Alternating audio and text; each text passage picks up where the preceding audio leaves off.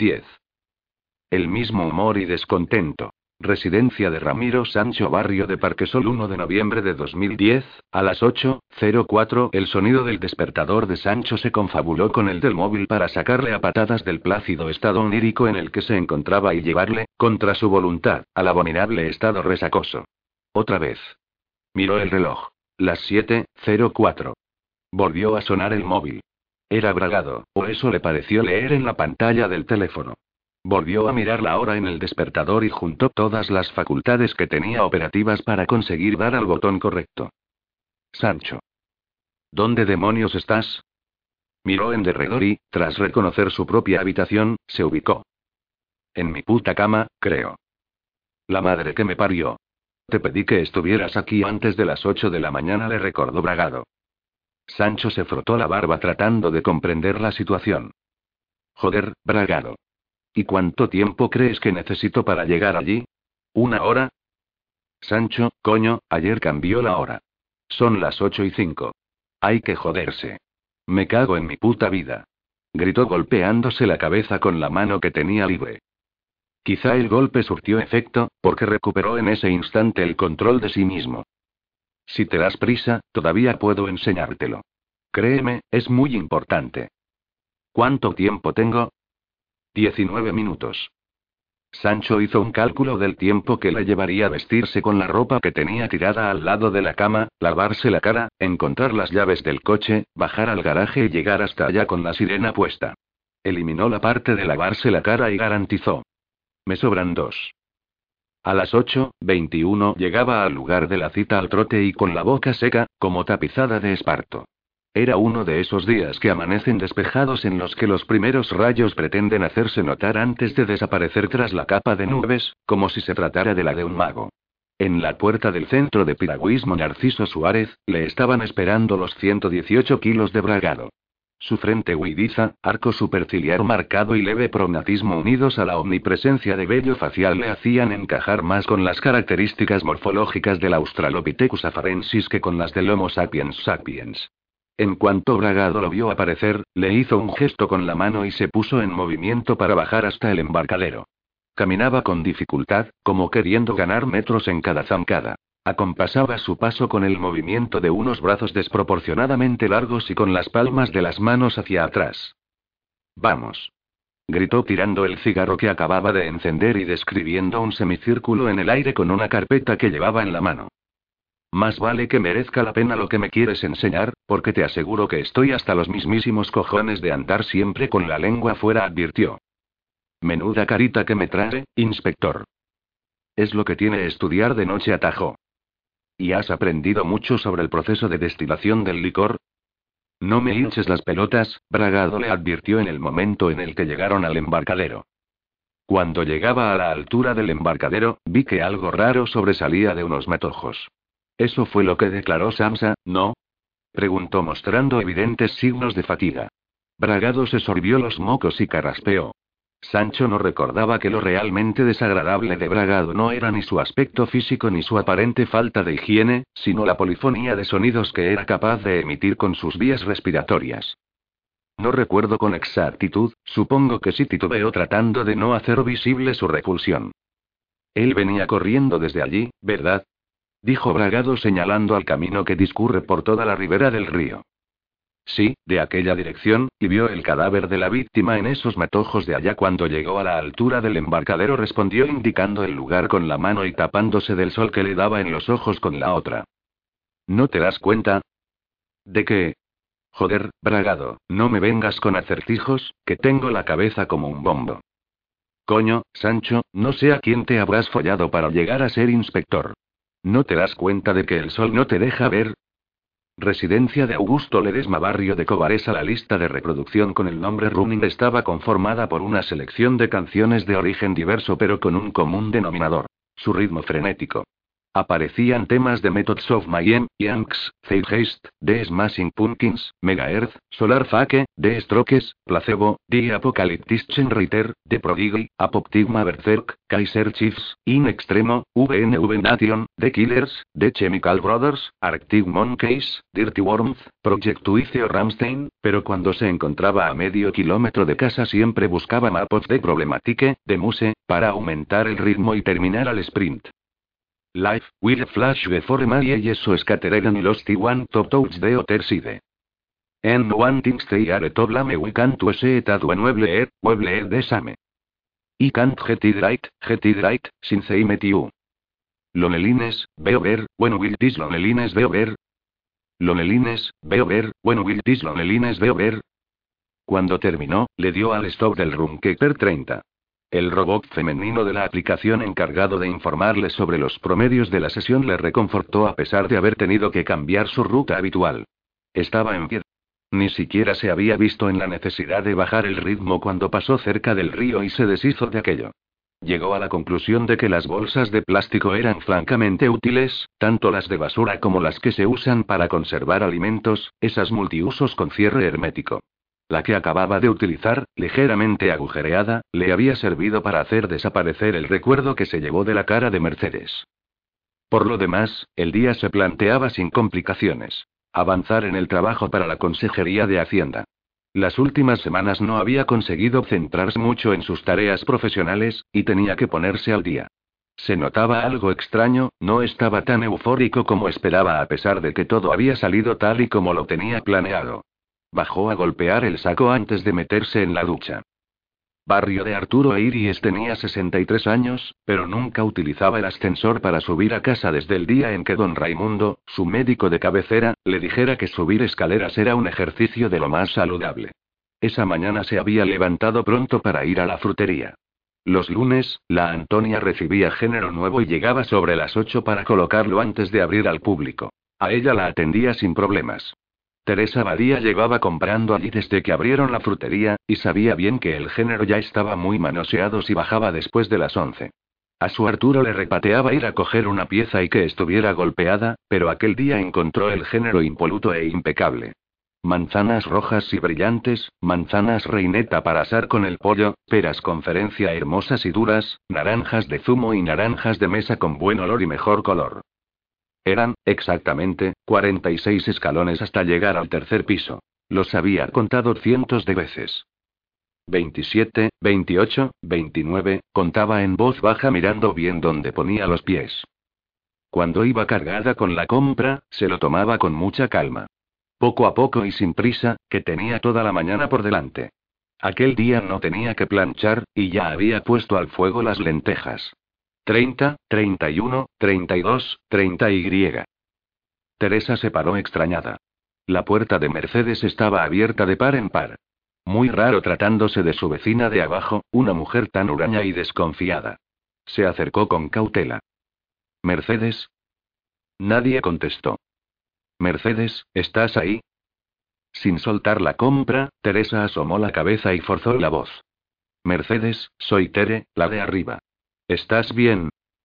Se tomó unos minutos debatiéndose entre la conveniencia de entrar o seguir subiendo escalones, tras lo que vaciló unos segundos más y se decidió a entrar repitiendo el nombre de su vecina.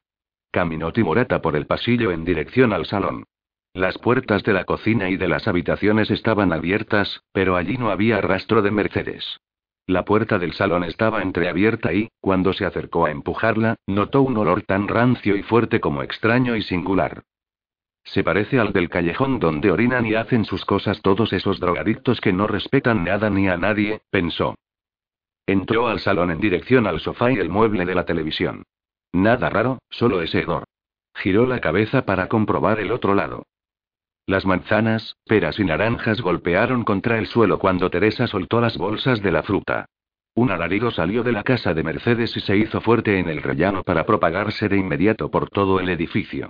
Arturo, que estaba escuchando el parte de las nueve de Radio Nacional de España sentado en una silla de la cocina, se sobresaltó y se propuso investigar la procedencia de aquel grito. No tardaría en descubrirla.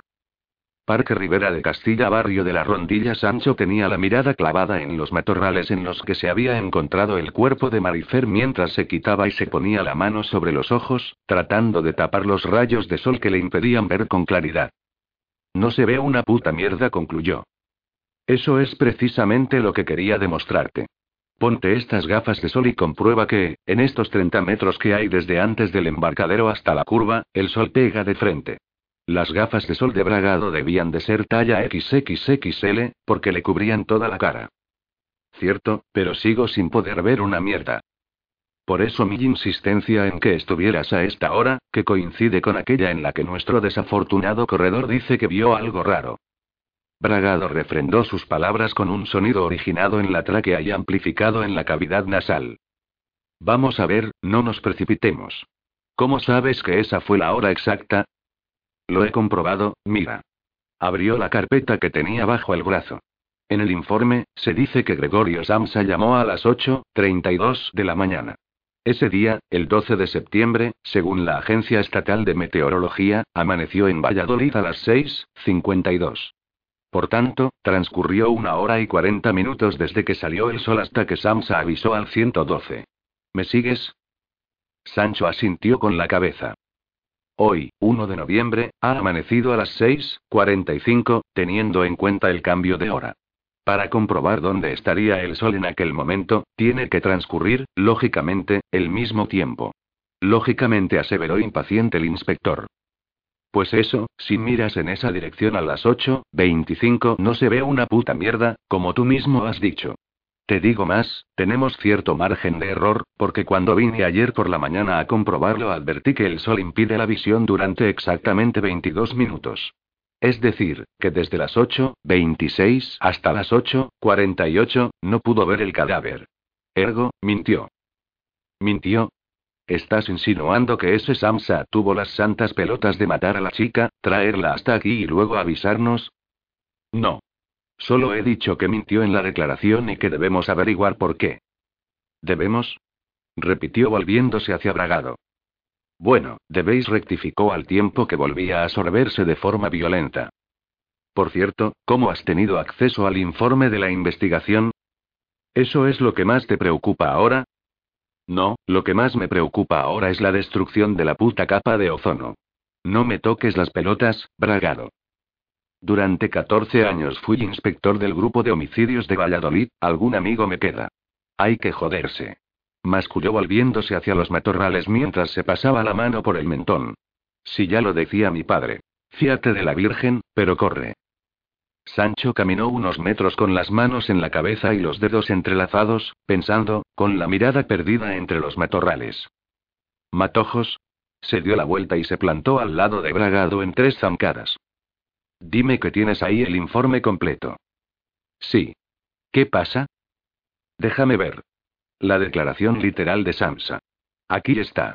Leyó en voz alta. Llevaba unos 15 minutos de carrera. Suelo empezar en la playa de las Moreras y sigo el camino de la ribera del río hasta la fábrica de Michelin. Me gusta ir tranquilo y disfrutando del paisaje. Cuando llegaba a la altura del embarcadero, vi que algo raro sobresalía de unos matojos. Paré de correr y me acerqué con cuidado a ver de qué se trataba. En cuanto me di cuenta de que era un cuerpo, cogí el móvil y llamé al 112. Matojos repitió. Y ahora, el poema. Justo aquí. Señaló unos versos con el dedo índice y los leyó visiblemente irritado. Fidelidad convertida en despojos barra a la deriva en el mar de la ira, barra varada y sin vida entre los matojos. Matojos. ¿Cuántas personas crees que utilizan el término matojos para referirse a los matorrales? Si te sirve de consuelo, a mí tampoco me había llamado la atención, y he leído este informe por lo menos cinco veces. Bragado sacó un paquete arrugado de Winston que tenía en el bolsillo del pantalón y extrajo de su interior un cigarro doblado. Mientras trataba de enderezarlo y le daba unos golpecitos a la boquilla contra la esfera de su reloj, se dirigió a Sancho. ¿Y qué es lo siguiente, inspector? Justo en ese momento, vibró su móvil. Mate Sanz, qué casualidad, pensó. Sancho. Buenos días. Precisamente iba a llamarte yo ahora. ¿Sí? Sí. Luego te doy detalles, pero tenemos que encontrar ya mismo a Gregorio Samsa. ¿A Gregorio Samsa? Sí. Parece que mintió en la declaración y tiene que aclararnos muy bien los motivos. Sería conveniente que alguien se pasara de inmediato por la dirección que nos facilitó. No va a poder ser. ¿No? ¿Qué pasa? Acaban de darnos el aviso. Han encontrado otro cadáver, una mujer de unos 50 años. La estamos identificando. Mierda puta. ¿Dónde? En la calle Ecuador, 9, en Arturo e Iries. Yo estoy llegando, pero Botello y Garrido ya están en el escenario del crimen. ¿Puede tratarse del mismo? Con total seguridad. Han encontrado otra poesía. Su puta madre. Sancho arrancó a andar y le hizo un gesto con la cabeza a Bragado, que estaba escuchando la conversación. Voy para allá y te cuento lo de Samsa. Por cierto, tienes que explicarme lo de Bragado para que yo lo entienda. Lo de Bragado. Ya sabes a lo que me refiero. Entendido. Nos vemos. El inspector miró a Bragado, que seguía su ritmo con dificultad, y le dijo sin dejar de caminar. Muchas gracias por tu ayuda, pero a partir de aquí nos encargamos nosotros. ¿Está claro? Bragado emitió un sonido con la laringe que Sancho interpretó como un sí. Residencia de Mercedes Mateo Barrio de Arturo e Iris cuando llegó al portal, ya había decenas de curiosos agolpados tras la cinta amarilla. Un agente de policía le indicó con el dedo el camino a las escaleras. En el segundo. Sancho subió los peldaños de dos en dos. Cuando llegó arriba, vio a Garrido y a Botello hablando con un matrimonio de avanzada edad. El anciano sujetaba a la mujer, notablemente afectada, por el hombro. Buenos días, inspector, le recibió Garrido. Buenos días. ¿Dónde está? En el salón. Están los de la científica con Matesanz. Menudo panorama tenemos. Quiero que hagas algo. Llama a comisaría y que te den el número de teléfono que nos dejó Gregorio Samsa. ¿El que encontró el cuerpo de la chica? Exacto. Quiero que la llames tú. Cítale con el pretexto de comprobar su declaración, para que la firme o lo que se te ocurra, pero no le asustéis, ¿de acuerdo? Necesito que me aclare algunas cosas. De acuerdo. Avísame cuando des con él. Voy para adentro. Caminando por el pasillo, reconoció al final del mismo la voz de Matesanz entre las de los compañeros de la científica.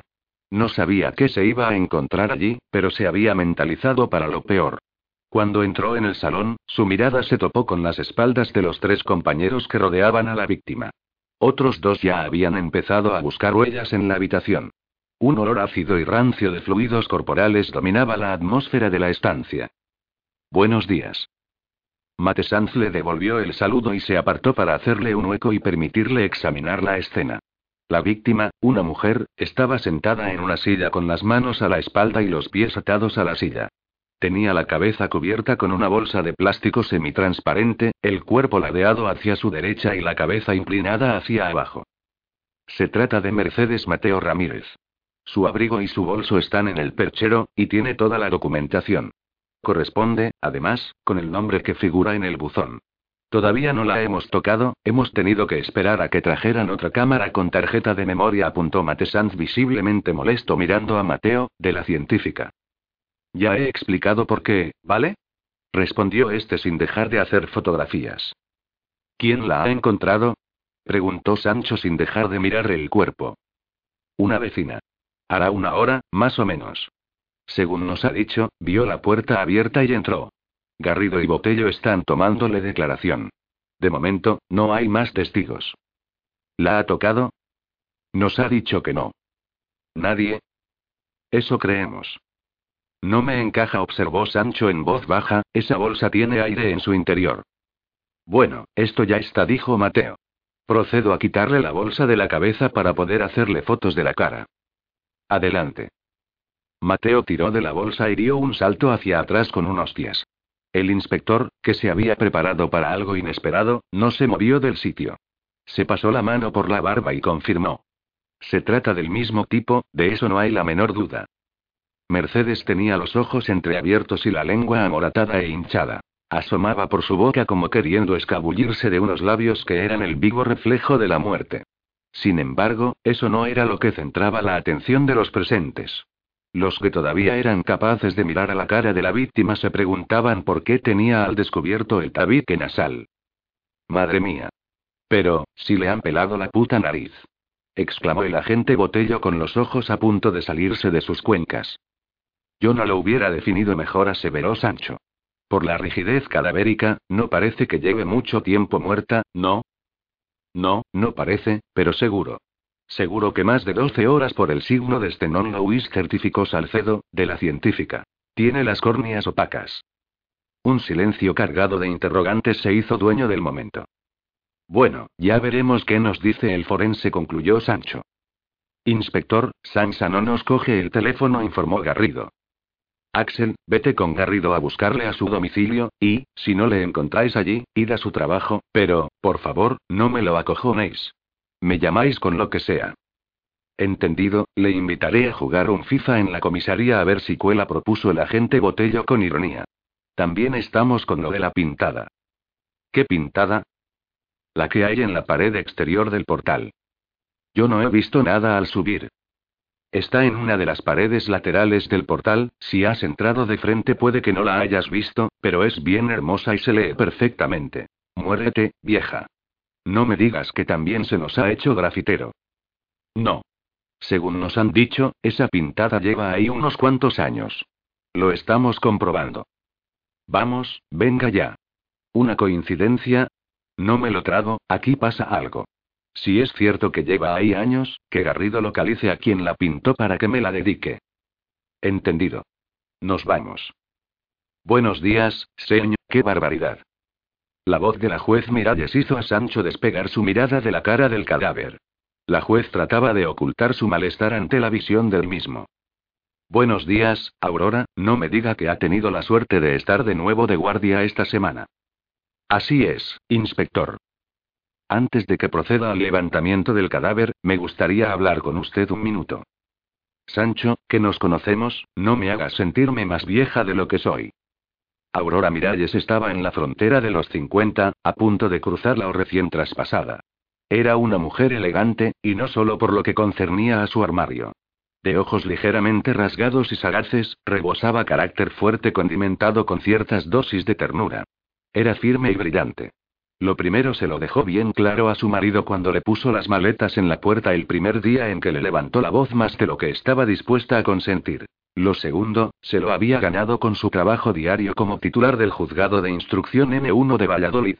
Vestía un traje de chaqueta oscuro sobre blusa blanca, y usaba un perfume de esos que invitan a recortar distancias. Todo parece indicar que se trata del mismo hombre. Nos ha dejado otro poema. Sí, ya me han informado de camino. Me gustaría que Villamil hiciera la autopsia. Él llevó a cabo la de la primera víctima, y sería interesante conocer su opinión para dar con la impronta del asesino. Hablaré con él, no creo que haya inconveniente. Gracias. Otra cosa, creo que podríamos tener un posible sospechoso. ¿Posible sospechoso? ¿De quién se trata? De Gregorio Samsa, el que dio el aviso de la primera víctima. No me fastidies, Sancho dijo poniendo demasiado énfasis en la F. ¿Qué tenéis? Hemos comprobado que nos mintió en su declaración. Estamos tratando de localizarle para que nos lo aclare. ¿Crees en serio que puede ser él? farfulló la juez. Cabe esa posibilidad, pero, como te digo, es todavía muy pronto y necesito asegurarme. ¿Has hablado con Mejía? No, no me ha dado tiempo. Ahora mismo voy a comisaría. Por favor, manténme informada de cualquier novedad. Tenemos que poner fin a esta historia cuanto antes. Lo sé. Me marcho. Hablamos. Gracias, Sancho se despidió la juez. Antes de irse, el inspector llamó la atención a Matesanz haciendo un gesto con la mano. Tú dirás. Necesito que vayas a la autopsia, pon al corriente de todo a Peteira. Yo voy a hablar con Mejía. He enviado a Garrido y a Botello a buscar a Gregorio Samsa. ¿A Samsa? Sí. Bragado se ha encargado de hacerme ver esta mañana que puede que nos haya mentido. Me ha llamado a mí hace unos minutos, pero no he atendido su llamada. Y ahora, explícame, por favor, por qué Bragado tenía el informe completo del primer asesinato. El subinspector tardó en contestar. Sancho, yo sigo teniendo relación con Bragado, trabajé con él durante más de una década. Me llamó hace unos días para hablar del caso y me pidió ver el informe. El subinspector daba muestras de estar pasando un mal rato. Pensé que nos podría venir bien a todos la ayuda de una persona con su experiencia. Bragado será lo que sea como persona, pero era bueno como investigador. Te lo aseguro. Así me lo ha querido demostrar. Lo único que me duele es que no hayas tenido la suficiente confianza conmigo como para pedirme autorización. Lo sé, y te pido disculpas. Sancho meditó lo siguiente que tenía que decirle. Esto queda entre nosotros. Que no vuelva a pasar. Matesanza sintió. Me marcho. Avísame cuando tengamos la autopsia. Residencia de Augusto Ledesma, barrio de Cobaresa. Augusto trataba de mantenerse concentrado en el trabajo que tenía que entregar el viernes a la Consejería de Hacienda de la Junta de Castilla y León. Consistía en maquetar 18 nuevos formularios de recursos y solicitudes, una labor que no requería destreza alguna, pero que le llevaría unas cuantas horas. Ese día, había elegido la versión de Carmina Burana, de Karl Orff, para tratar de aislarse de los recuerdos de la noche anterior. Cuando las voces empezaron a susurrar las primeras frases de Ofortuna, Augusto se unió al coro para terminar elevando la voz en la parte final. Sor salutis et virtutis mici nunc contraria, est affectus et defectus semper angaria.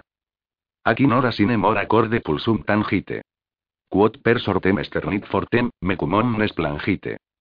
Cuando volvió a mirar la pantalla de su iMac, tenía un aviso de mensaje en le. Era de Ansel. Orestes, baja a la madriguera. Tengo noticias. Augusto miró la hora y esperó. Cuando despertó a Orestes, inició sesión inmediatamente y se conectó al chat. Cambió el chip al alemán y escribió. Ansel, hermano, ya estoy aquí, siento el retraso. Hola, Orestes. El TSR se ha activado hace unas horas, alguien ha accedido a los archivos infectados. ¿Y ha funcionado? Escribió mientras pensaba en lo rápido que habían encontrado el cadáver, como él quería. Por supuesto. Los archivos infectados han quedado inservibles por completo. Ahora solo los tienes tú en el FTP donde los subí. Estupendo. ¿Podemos saber desde dónde han accedido? Te puedo localizar hasta la IP. Hazlo, por favor, y necesito un acceso a ese equipo. Puedo intentar abrir una backdoor. Eso sería fantástico. ¿Cuánto crees que tardarás? Dependerá de los protocolos de seguridad que me tenga que saltar, pero tienes suerte, hermano. Estoy de vacaciones esta semana, y la verdad es que me estaba aburriendo. Si me atranco, recurriré a Skult. Ya sabes que estará encantado de ayudarnos. Muchas gracias, Ansel. Solo te lo voy a preguntar una vez. ¿Va todo bien? Todo va como tiene que ir. No te preocupes. Muy bien. Te vuelvo a contactar cuando tenga el acceso. Hasta entonces. Cerró la aplicación y se reclinó en su silla con las manos detrás de la cabeza. Se notaba algo acelerado, pero se calmó cuando hizo un análisis de la situación. Todo bajo control. Algo más tarde, mientras dedicaba tiempo a sus bonsais, a Augusto le sobrevino un presentimiento y bajó al garaje a la carrera para buscar el otro móvil.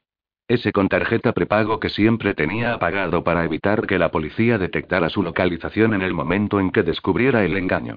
Lo encendió y comprobó que, efectivamente, tenía cuatro llamadas perdidas de un mismo número desconocido que debía pertenecer por fuerza a los únicos conocedores de su número. La policía. Arte et Marte.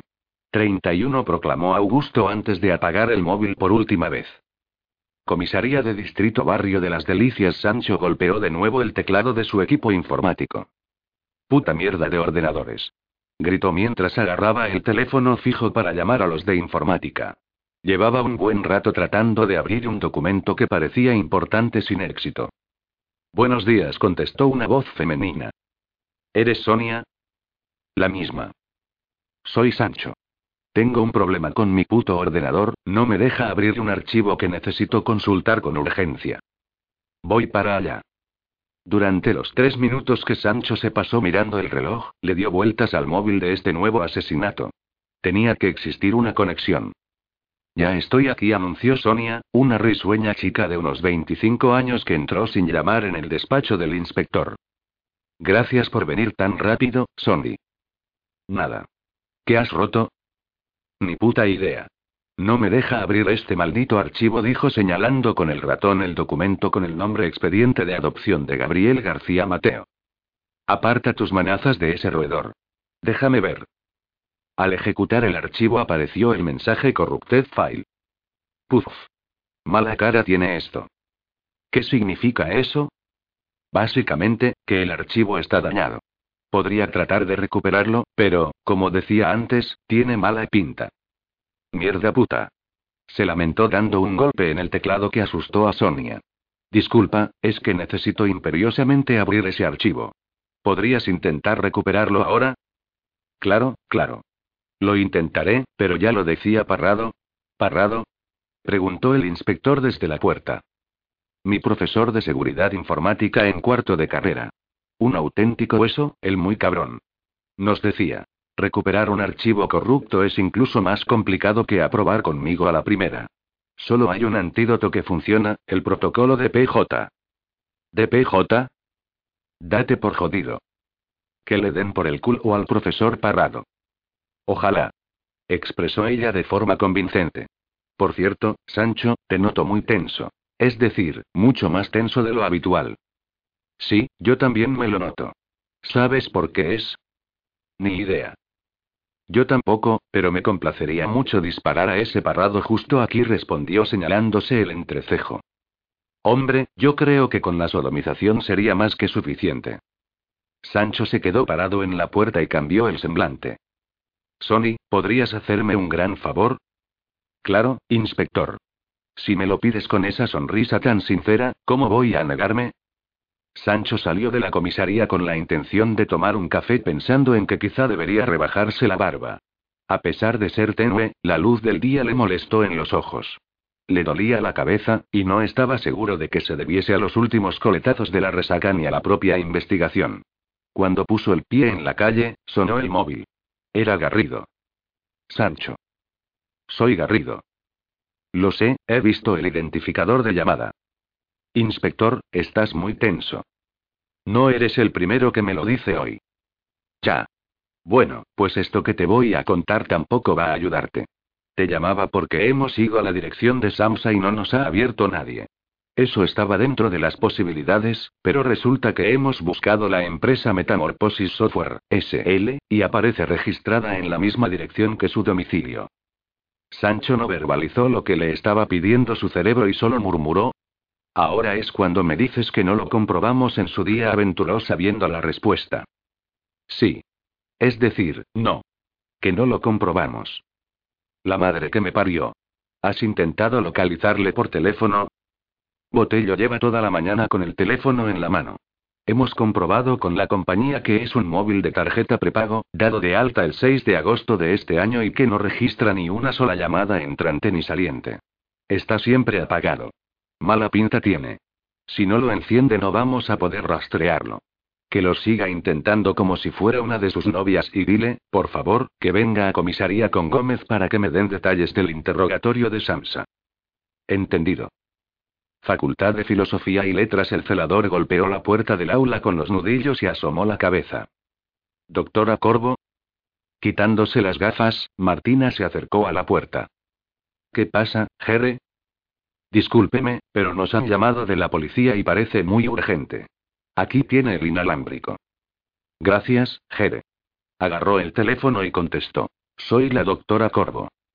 Doctora, siento que haya tenido que interrumpir su clase. Soy Sonia Blasco, de la comisaría de Delicias. El inspector Sancho me ha pedido que le haga llegar un fax con un poema. ¿Otro poema? Yo no le puedo dar más información.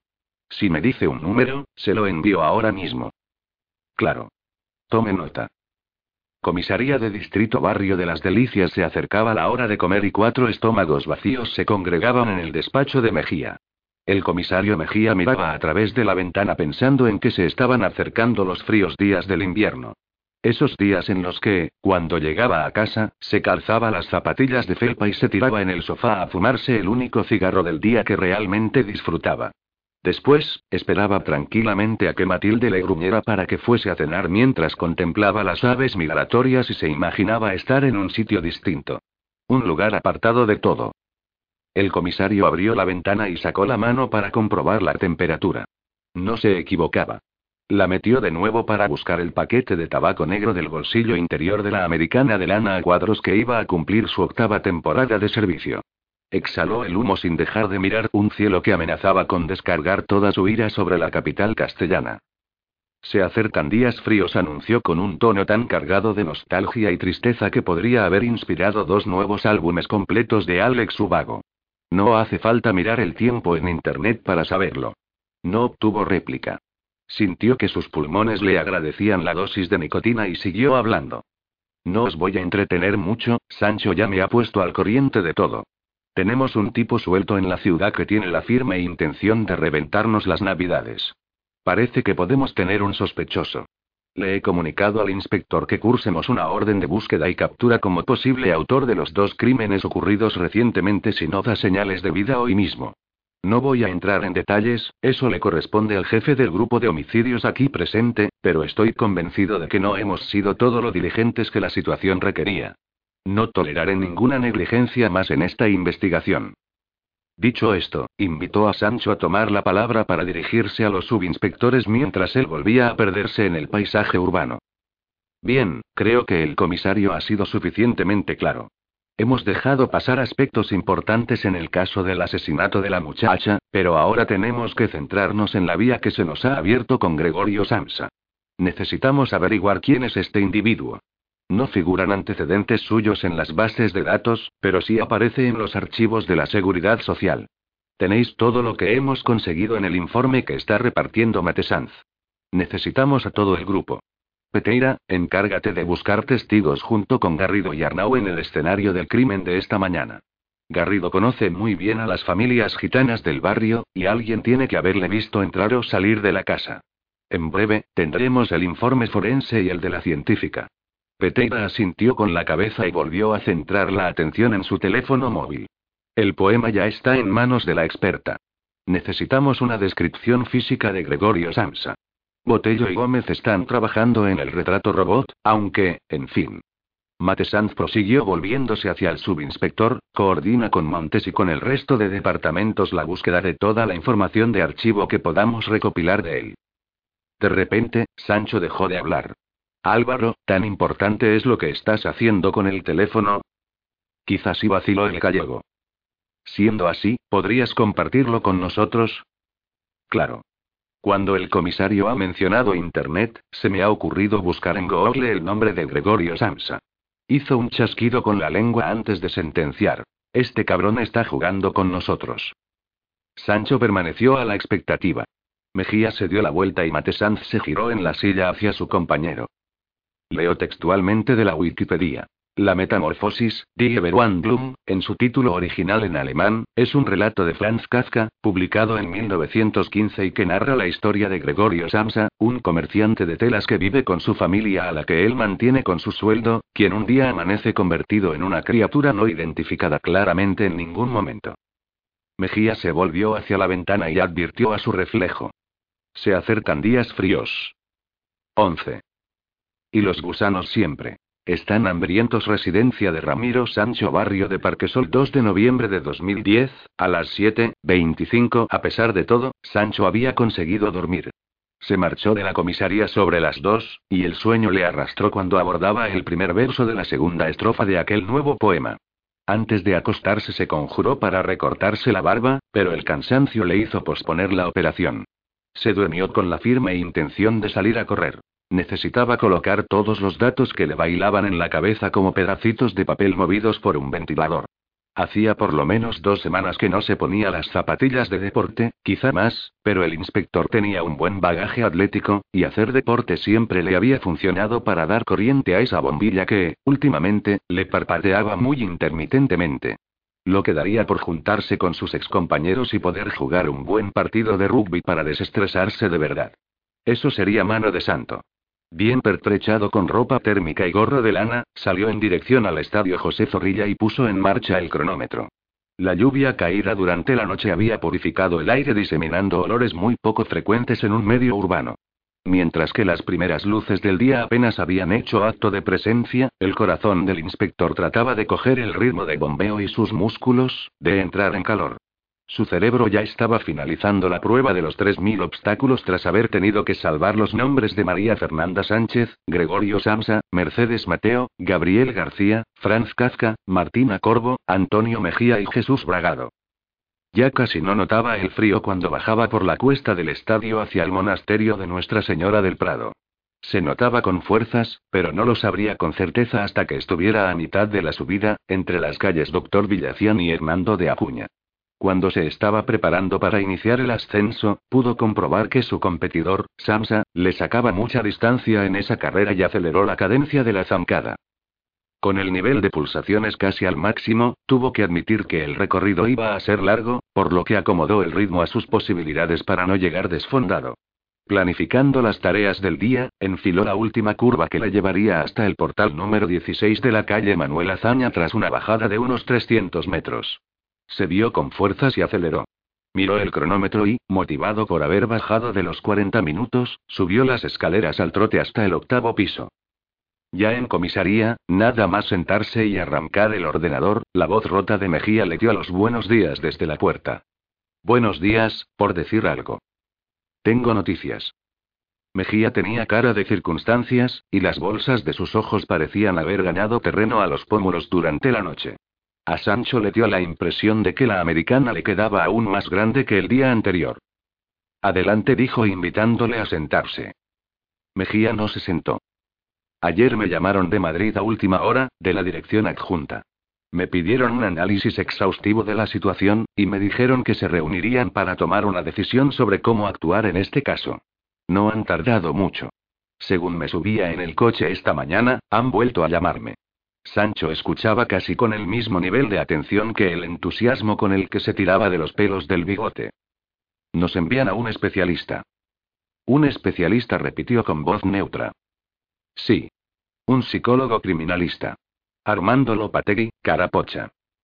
Carapocha repitió elevando las cejas. Así se le conoce, no me preguntes por qué. Sé que el tipo es un ruso con sangre española.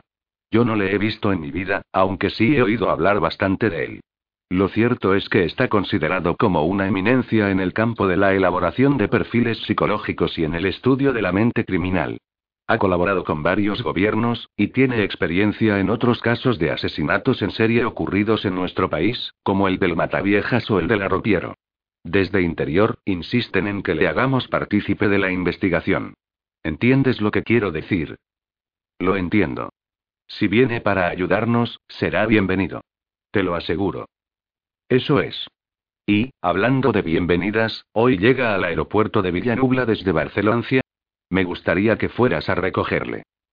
No hay problema. ¿A qué hora llega? Preguntó abriendo la agenda. Anota el vuelo. Iberia 8666, a las 17:45. Anotado.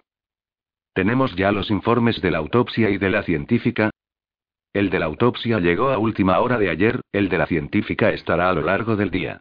Espero que sea por la mañana. Yo también.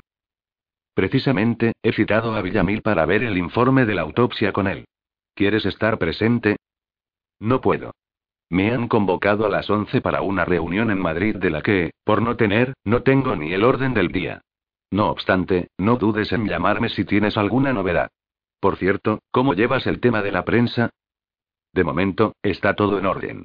Hemos conseguido que no relacionen ambos asesinatos todavía. Hemos envuelto el de la mujer de Arturo e Iris en un robo con asalto. No te fíes de los gusanos, siempre están hambrientos. ¿Más cosas? Bueno, la madre de la primera víctima me persigue insistentemente, y ya sabes que no me gusta esconderme en estos casos. Lo sé, es algo que te honra, pero que no te desvíe el foco de atención ni te desgaste. Te necesito al 100%. Me marcho ya, que voy a llegar tarde. Llámame con cualquier novedad, insistió. ¿Estamos? Estamos. Mejía no pudo escuchar su respuesta, ya que había salido del despacho como si Sancho le hubiera pedido dinero. Algo irritado, agarró el teléfono fijo. Sondi. Buenos días, soy Sancho. Hola, inspector. Vaya. Por tu tono de voz, intuyo que no pudiste salvar ese archivo. Intuyes bien, pero esa no es la mala noticia. Sancho se mantuvo en silencio. La mala noticia es que hemos comprobado que los ficheros estaban infectados por un virus de activación remota. Dejé de jugar a los ordenadores cuando se me rompió el Commodore 64. Explícate, por favor. Alguien se introdujo en los sistemas de la seguridad social e infectó algunos de los archivos que contenían información sobre la víctima de ayer. En el momento en el que alguien intenta abrirlos, el virus se activa y quedan totalmente inservibles. Es decir, que además de un asesino con aires de grandeza y una especie de proyecto de poeta, también es un pirata informático. Preguntó el inspector sin esperar una respuesta. Yo no sabría decir si es o no un cracker, pero si puede burlar ese nivel de seguridad, desde luego no se trata de un aficionado. Ya lo he puesto en manos de la central de la Brigada de Investigación Tecnológica. Siento no poder ayudarte más con esto. Ya. No te preocupes, encontraré la forma de hacerme con ese informe de adopción. Gracias de todos modos. De nada. Sancho cerró los ojos con fuerza y se los frotó enérgicamente con los dedos índice y pulgar. Se detuvo un momento en los lacrimales y, luego, bajó a la barba para insistir con los pelos del bigote. Sacó el móvil y llamó a Matesanz. Buenos días. Buenos días. Entre la información que nos proporcionaron sobre Mercedes Mateo, había un archivo con un expediente de adopción. El caso es que los archivos electrónicos han sido destruidos por un virus, y necesitamos identificar al niño que se dio en adopción y encontrar ese expediente. Tiene que incluir los apellidos García Mateo. Entendido. ¿Sabemos fecha aproximada? No. Investigaré en el círculo familiar de la víctima a ver qué saco, y voy a acercarme a Gerencia de Asuntos Sociales para ver si conservan documentación escrita. Ya me cuentas. Por cierto, ¿alguna noticia de Peteira sobre Samsa? No, nada nuevo. Hablamos. Sancho miró el reloj, faltaban dos minutos para las nueve de la mañana y Manuel Villamil estaría a punto de llegar. Justo cuando estaba abriendo la primera página del informe, apareció el médico forense por la puerta. Buenos días, chaval. ¿Se puede? preguntó asomando el bigote. Adelante le invitó Sancho a entrar y le estrechó la mano. ¿Qué tal tus chicas? Muy bien, gracias a Dios. Con toda esta mierda, uno tiene que estar agradecido porque no le toque algo así. Desde luego. ¿Te parece si agarramos este toro por los cuernos? Villamil sintió. Anoche me leí el informe completo, vamos al resumen ejecutivo. Claro. Muerte por sofocación directa de los orificios respiratorios. El instrumento empleado fue una bolsa de plástico, pero no la que le encontramos puesta. La víctima se hallaba sentada y atada en una silla, con la cabeza cubierta por una bolsa de basura y un calcetín introducido en la boca sujeto, a su vez, por cinta adhesiva. Sabemos por las livideces cadavéricas que la muerte le sobrevino en esa posición, y que el cuerpo no se movió con posterioridad. Sancho asentía con la cabeza. Esto, seguramente, se hizo para evitar que gritara. Sin embargo, no fue el mecanismo de la muerte, ya que no le taponó la faringe en ningún momento. Si no hemos encontrado la bolsa, ¿por qué estás tan seguro de que sería el arma del crimen? Por varios motivos, aseguró el galeno con la firmeza que otorgaba su dilatada experiencia. El primero se fundamenta en las marcas de opresión visibles en el cuello a la altura de la laringe. No hay restos de pegamento en la piel, pero esto es fácil de explicar, ya que aplicaría el precinto por encima de la bolsa para evitar que entrara el aire. Otro indicador que refuerza esta hipótesis sería el aumento de la presencia de dióxido de carbono en sangre, consecuencia de respirar el aire exhalado dentro de la bolsa y del desprendimiento de sustancias volátiles reductoras y malolientes procedentes del sudor.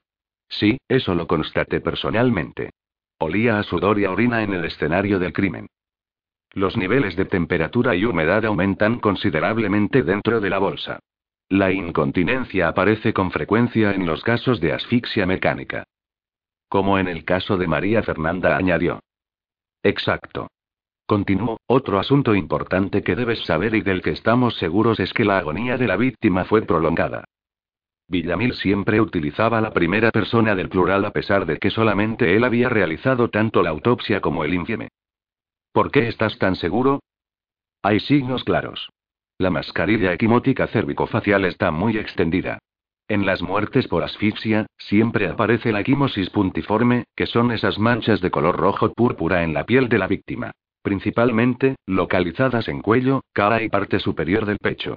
Si la víctima se resiste y hace un esfuerzo por liberarse, o si es torturada alargando el proceso en el tiempo, esas manchas se extienden casi por toda la piel. Incluso, hasta los brazos, como es el caso. Otros indicadores serían los niveles de glucógeno y adrenalina encontrados en el hígado y la glándula suprarrenal. Son elevados en los casos de muerte rápida, pero bajos en los de muerte lenta, ya que el organismo utiliza esas sustancias como última fuente de energía. Los niveles de esta mujer eran espantosamente ridículos. Todo eso, junto con la presencia del calcetín para que no hablara, podría ser indicativo de que la víctima fue sometida a un interrogatorio prolongado, ¿no? Estoy casi seguro de que estableció algún tipo de comunicación con nuestro asesino durante el mismo. Eso no sabría decirlo. Ten en cuenta que, con el calcetín en la boca, no podría hablar. Ya, pero podría asentir con la cabeza. No hay signos de agresión sexual, ¿verdad? No, ninguno. A nivel externo, se aprecia una contusión leve en la frente, y presenta marcas cutáneas en muñecas y tobillos. Las de las muñecas son severas, lo cual reafirma la hipótesis de que la víctima trató de liberarse en repetidas ocasiones.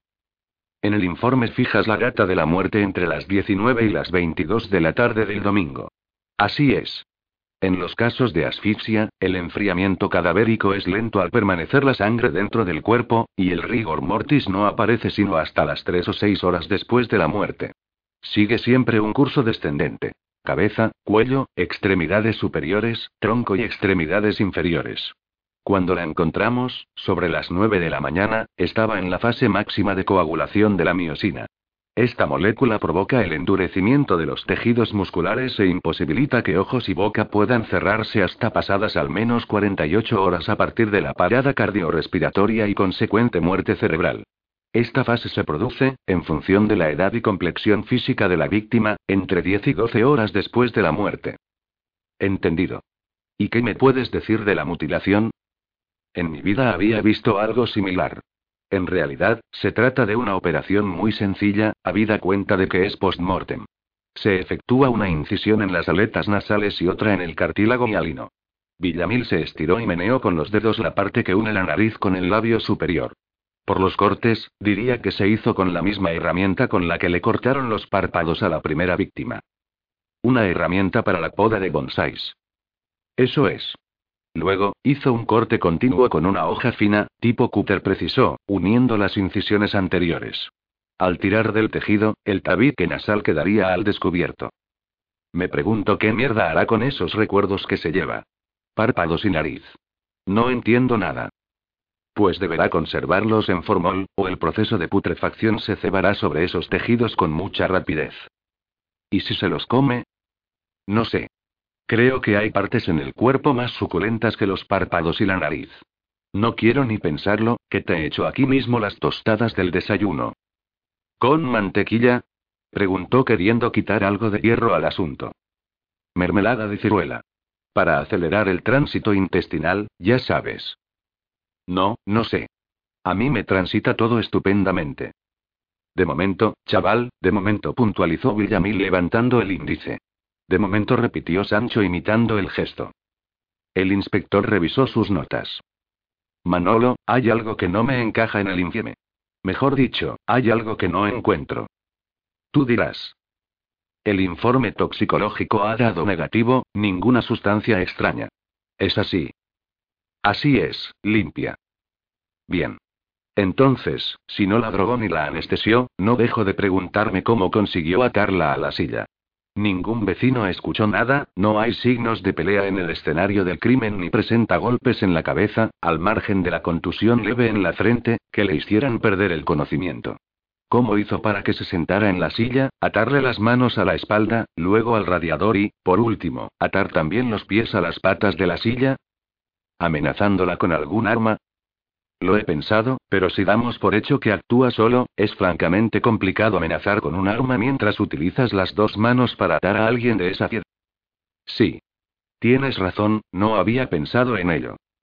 Por tanto, o no actúa solo, o la víctima estaba inconsciente cuando la inmovilizó.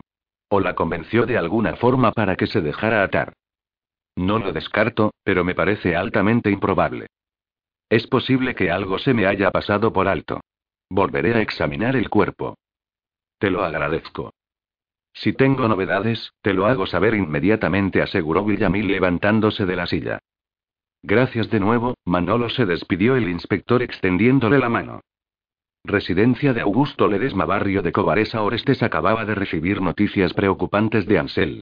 El rastreo de la Ibles había llevado a darse de bruces con el cortafuegos de Clara, una supercomputadora de la antigua Sun Microsystems con una capacidad de memoria duplicada de 3 terabytes y la posibilidad de realizar hasta 500 trillones de operaciones por segundo.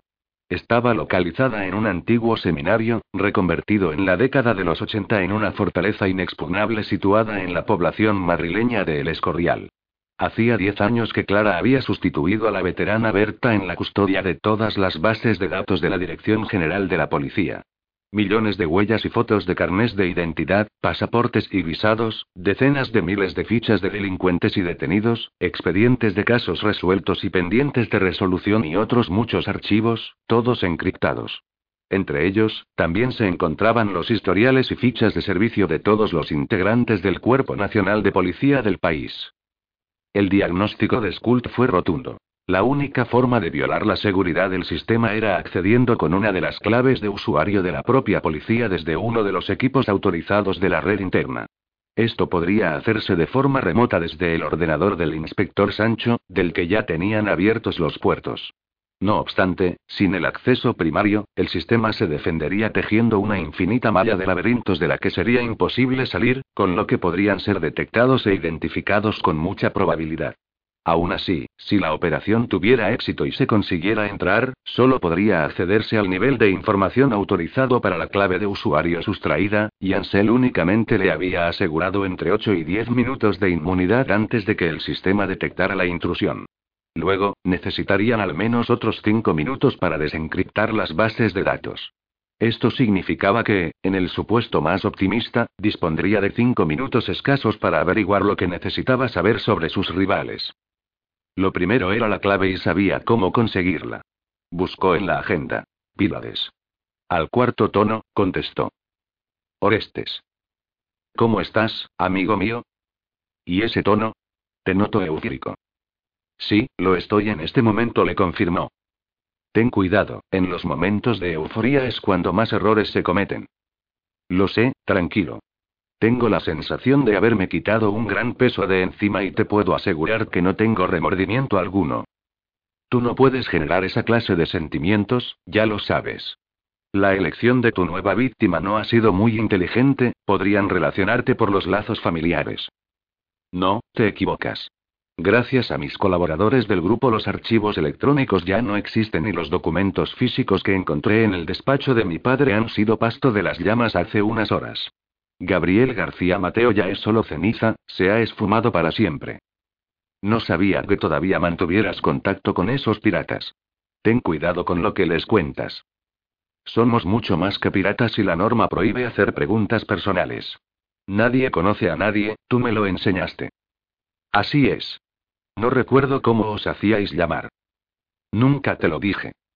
Así me gusta. Bueno, chavalín, ¿y cuál es la siguiente etapa? Orestes esperó unos instantes antes de retomar la conversación. Voy a necesitar algo más de ti, ¿puedo contar contigo? preguntó eludiendo la pregunta anterior. Lo sabes perfectamente, estamos juntos en esto. Dime qué es lo que necesitas. Una clave de usuario local al sistema informático. ¿Tus amigos piratas no te la pueden conseguir? No son mis amigos y aunque me la pudieran facilitar te lo estoy pidiendo a ti. Entiendo. No va a ser fácil, pero me las arreglaré. Soy un tipo con muchos recursos. Entonces, ¿podrás hacerlo? Lo haré. Muchas gracias, amigo. Tengo que dejarte, me está entrando una llamada que debo atender. Hablamos en otro momento. No hay problema. Hasta pronto. Corto. Bar Domingo Barrio de la Rondilla Patricio Matesanz. ¿Qué te cuentas? Que me voy a cagar en tu estampa, Jesús. Se hizo un pequeño silencio, tras el que Bragado se aclaró la garganta haciendo un sonido que fue amplificado en volumen y repugnancia por el micrófono del móvil. Sé por qué lo dices, pero te juro por mi hija que yo no le he contado nada al señor inspector, aseguró displicente y con cierto retintín. Además, he tratado de localizarte para compartir contigo lo que descubrí el domingo. No me trates como a un estúpido, me has llamado cuando ya se lo habías contado a Sancho. Me has metido en un buen lío.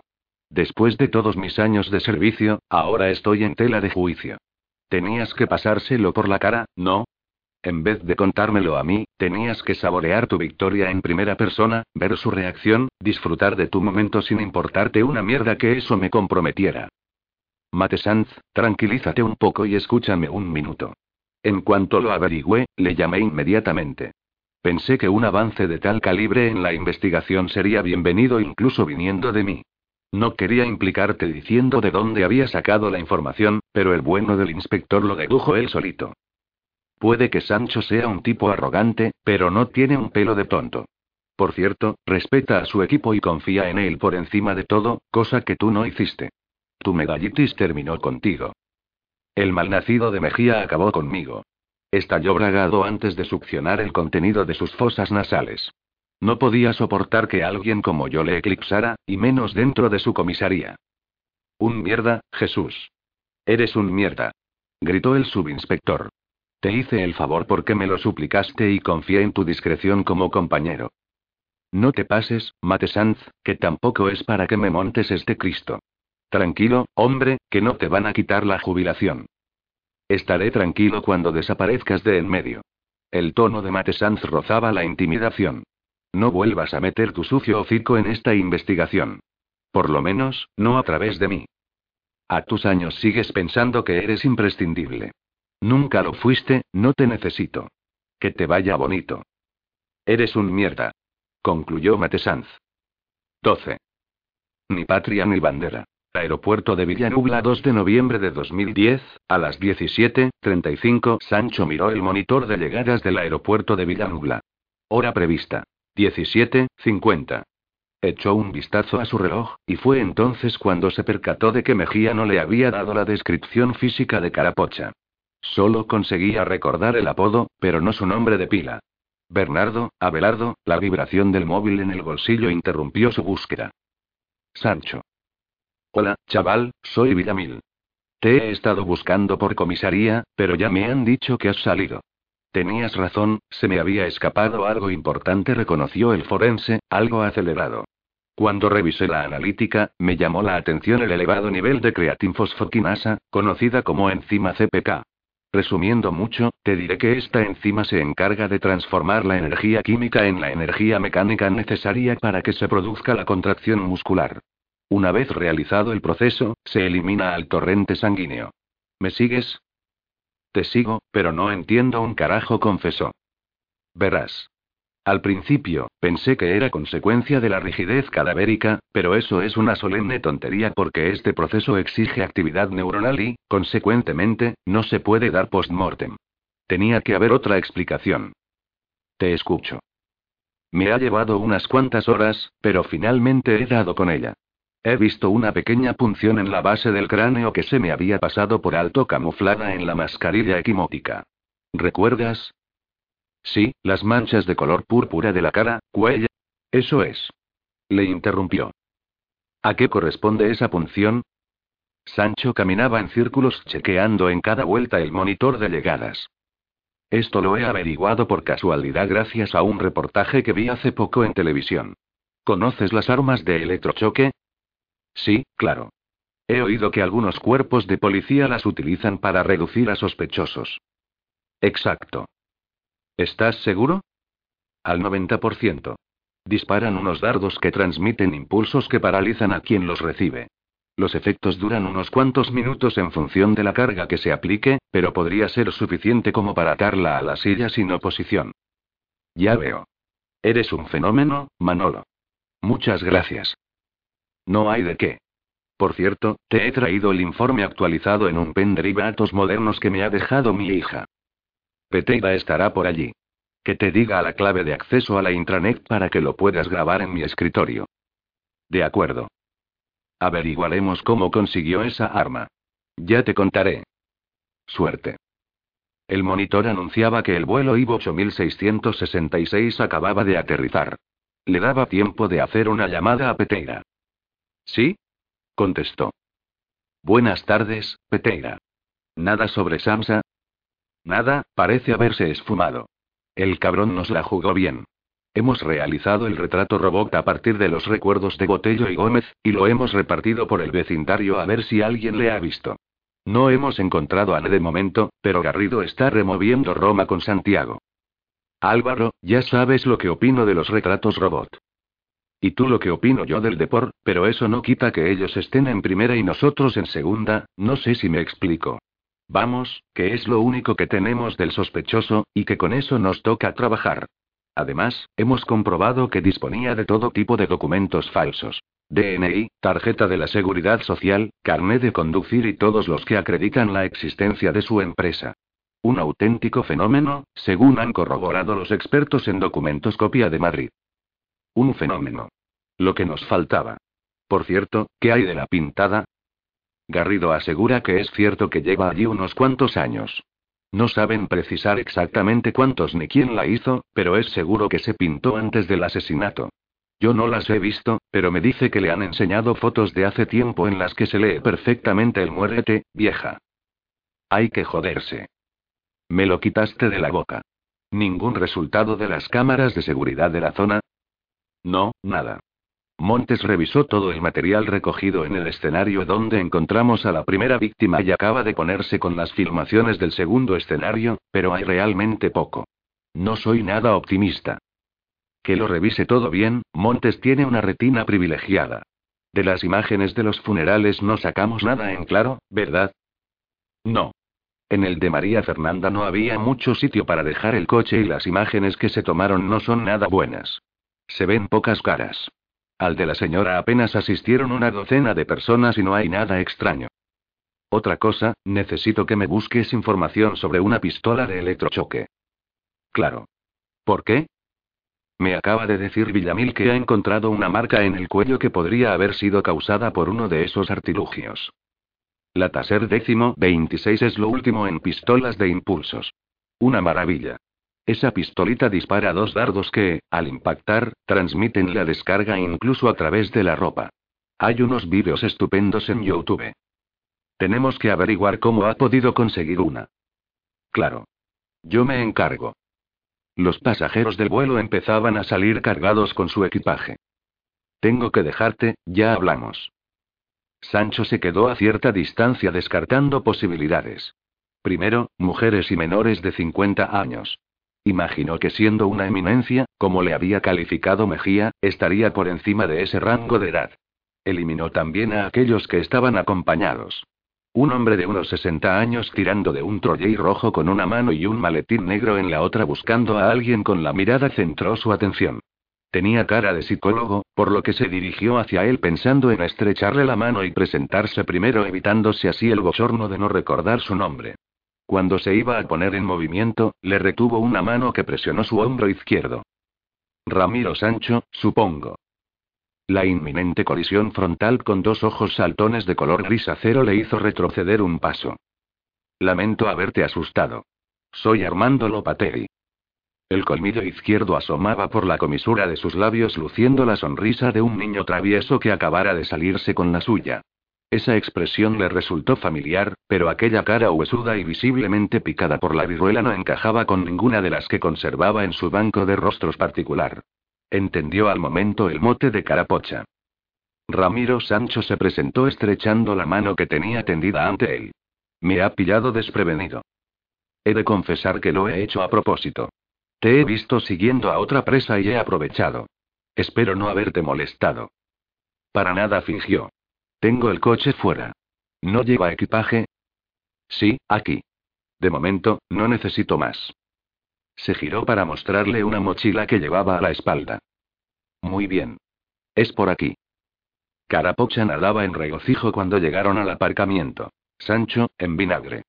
El psicólogo caminaba como queriendo impulsar su pierna derecha hacia adelante, lo cual le forzaba a balancearse sutilmente con cada paso que daba. Era como si llevara un erizo en los calzoncillos, provocando un movimiento tan peculiar como extraño era su acento. ¿Es automático?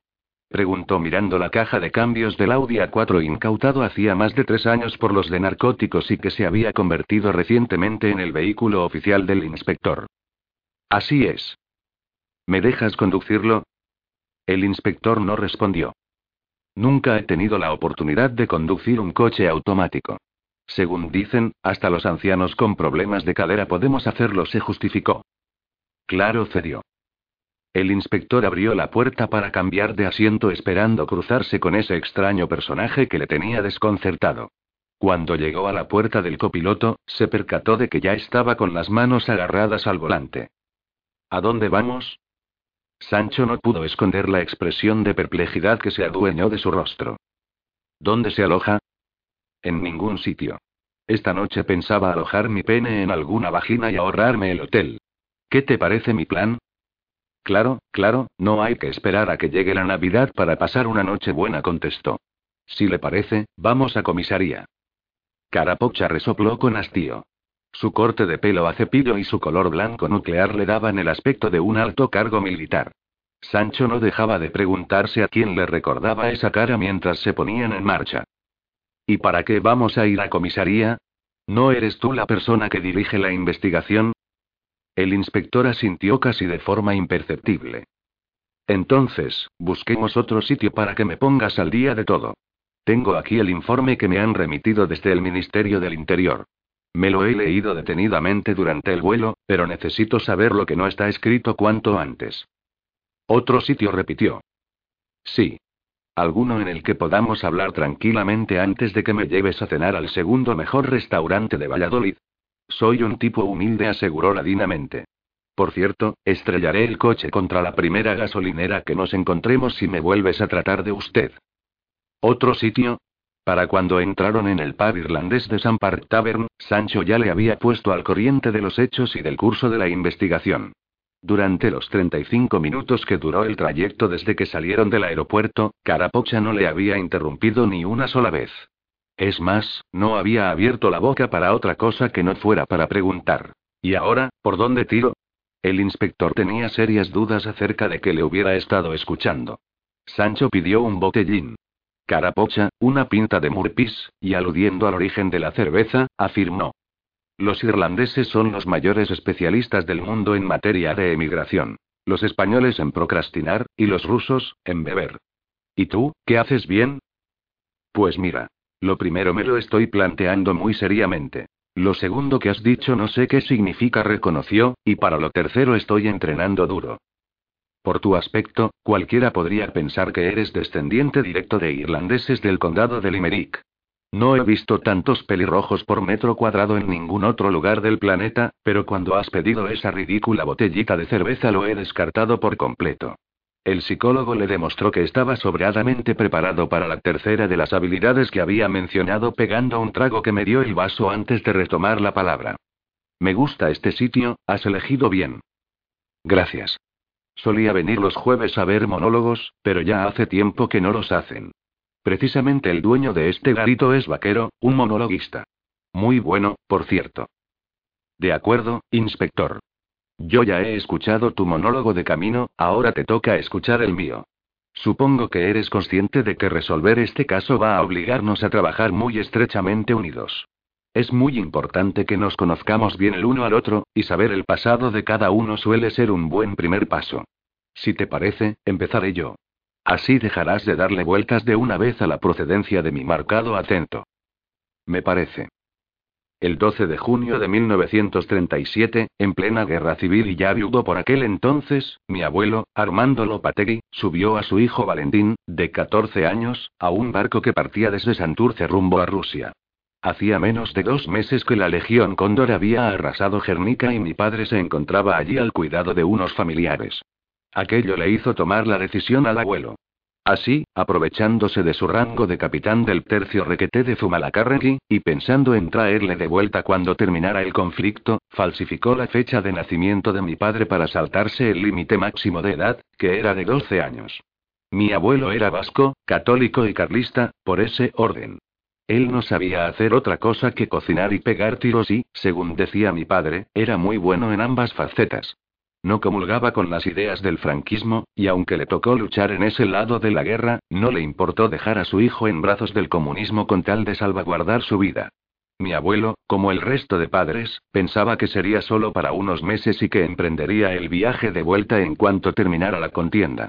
Cuando, tras diez días de viaje en condiciones infrahumanas, aquellos hijos de republicanos españoles desembarcaron con el puño en alto en Leningrado, fueron recibidos por su nueva madre, la Unión Soviética, como auténticos héroes. Como curiosidad, te contaré que registraron a muchos de los recién llegados con el apellido Bilbao, ya que la palabra apellido se pronuncia en ruso familia, y claro, creyendo que les preguntaban por su familia, ellos respondían que en Bilbao. Sigo. En aquellos días, todo el país estaba envuelto en el fervor de la propaganda del régimen comunista en su lucha contra el fascismo. A mi padre le instalaron en una de esas casas infantiles situada a las afueras de la ciudad, en Pushkin. Allí vivió y se educó en la doctrina de la hoz y el martillo, ajeno a todo lo que se estaba cocinando en la Europa de finales de los años 30. No se enteró de la muerte de su padre hasta casi un año después de que falleciera en la batalla del Ebro, en octubre de 1938. Con su muerte, las posibilidades de volver a España se esfumaron completamente y todo se derrumbó cuando el avance del ejército alemán en la Operación Barbarroja les enseñó de cerca la esvástica en 1941. ¿Cómo estás en historia? Como en física cuántica respondió el inspector con franqueza. Agradezco tu sinceridad e interpreto que ese gesto de pasarte la mano por la barba es una señal de que mi historia te está encantando, así que continúo. Carapocha terminó la pinta y levantó el recipiente vacío en dirección a la barra para que le trajeran otra. Después de muchos combates sin apenas avances, el alto mando alemán decidió que la mejor solución era cercar Leningrado y continuar avanzando en los otros frentes. Las casas infantiles fueron desmanteladas, y muchos de los mayores de 18 años que las ocupaban se enrolaron voluntariamente en el ejército rojo para demostrar su gratitud a papá Stalin, pero principalmente, para poder llevarse algo de comer a la boca. Mi padre se hacía llamar Valia Armandovich Lopatov, nombre que se tejió cosiendo el diminutivo en ruso de Valentín, el patronímico de su padre y una adaptación al idioma de su apellido. Era rubio con los ojos claros y allí se ocuparon de que aprendiera muy bien el idioma, motivos ambos por los que no le costó mucho integrarse en el régimen soviético. No obstante, él me contó muchas veces que seguía pensando en castellano, y follando en vasco, para no perder su identidad. El lavado de cerebro que les hicieron en aquellas casas infantiles también ayudó bastante. Así, se alistó en la 56 División de Infantería al mando del teniente general Vladimir Petrovich Svidrov. Tengo esos nombres grabados a fuego en la memoria de las veces que me los repitió mi padre, dijo separando la mirada por primera vez de los ojos de su oyente. Pasó dos años terribles sufriendo temperaturas de hasta 50, Bajo cero, comiendo pan hecho con harina de serrín e hirviendo las suelas de las botas de los caídos mientras los comisarios políticos del partido les decían dónde, cuándo y cómo tenían que morir. Cuántas veces me recordó mi padre, con dos buenas bofetadas, el hambre que pasó en aquellos años si se me ocurría dejar algo comestible en el plato. Incluso se dieron casos de canibalismo entre la población. Muchas mujeres y niños desaparecían por la noche y aparecían en el mercado convertidos en trozos de grasa y carne. El ejército castigaba esta práctica con el fusilamiento sumario, aunque sabían que mucha de esa carne iba a parar a los estómagos de los heroicos defensores de la patria. Mi padre me aseguró que él nunca llegó a comer carne humana, y yo le creí. En cierta ocasión, me relató que detuvieron a dos hermanos que, tras un interrogatorio aderezado con todo tipo de suplicios físicos, confesaron haber aniquilado a cuatro familias enteras que vivían aisladas en un bloque de edificios. Justificaron sus actos con los 150 kilos de carne que consiguieron para alimentar al ejército rojo. Mi padre y otros dos camaradas les dejaron a merced de los escasos vecinos que quedaban con vida en aquel barrio. ¿Sabes a dónde quiero llegar con todo esto? No, pero apuesto a que lo voy a averiguar de inmediato. Estás empezando a caerme bien, inspector aseguró Carapocha antes de dar un trago a su cerveza con la misma ansiedad que en las ocasiones anteriores. Lo que quiero decir es que el ser humano es capaz de todo, solamente deben darse las circunstancias apropiadas. ¿Justificas esos actos de canibalismo? No, para nada. Yo no soy nadie para juzgar ni para absolver, pero es un hecho, y me sirve para quitarme esos prejuicios de la cabeza que no hacen más que limitar las capacidades del ser humano. Por eso, las claves para anticiparnos a un asesino como al que nos enfrentamos estarán en tratar de entender los motivos por los que mata. Luego, vendrá el cómo, el cuándo, el dónde, a quién y a cuántos mata. Me gustaría que tuvieras esto muy presente. Pues permíteme que yo también te diga algo. El cuántos mata me preocupa incluso bastante más que el por qué. Ya ha liquidado a dos personas, y debemos centrarnos en que no haya una tercera. Te equivocas, amigo, refutó Carapocha sin mover apenas sus finos labios de color rosa pálido. Volverá a matar antes o después. Asume esto y habrás dado un paso muy importante. ¿Quieres decir que tenemos que esperar de brazos cruzados a que vuelva a asesinar? No.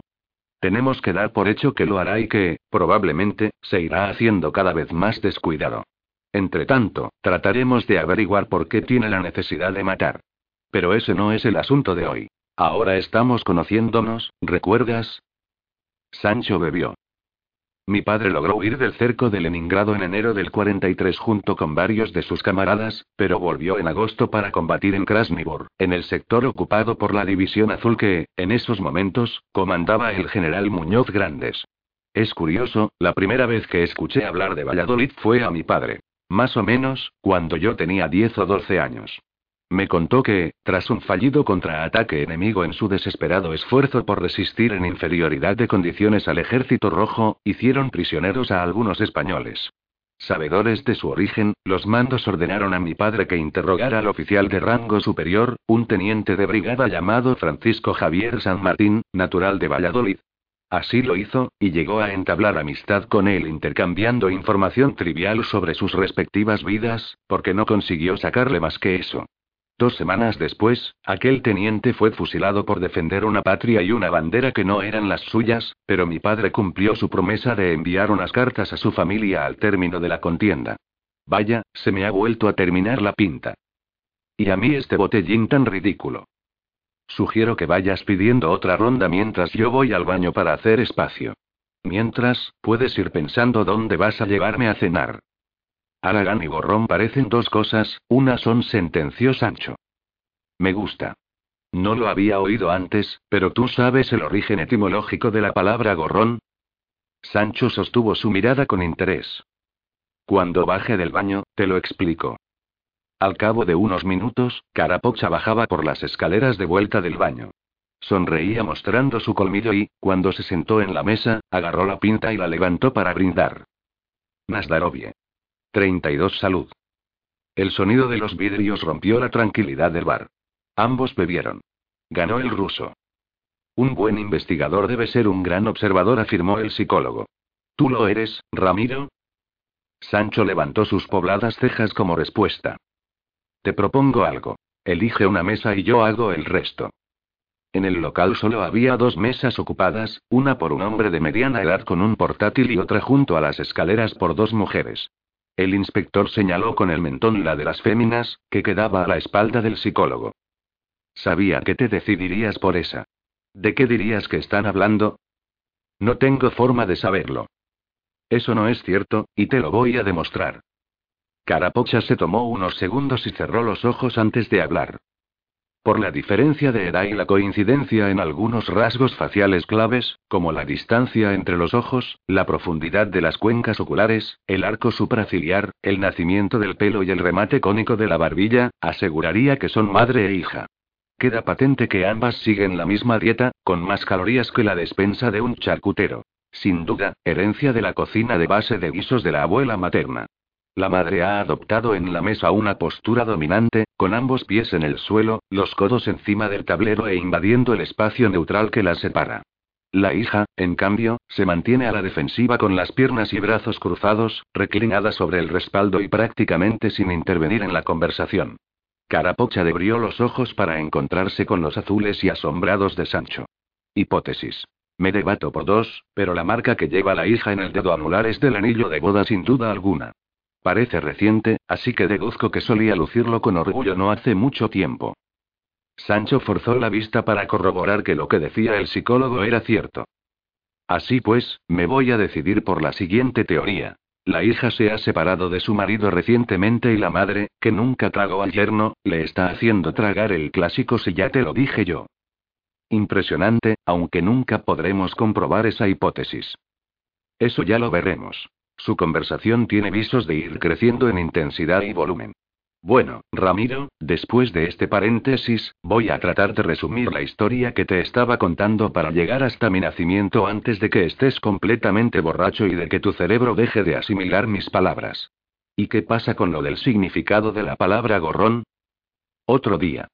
En el verano del 44, mi padre fue alcanzado por la metralla de un proyectil lanzado por una pieza de la propia artillería soviética en Finlandia.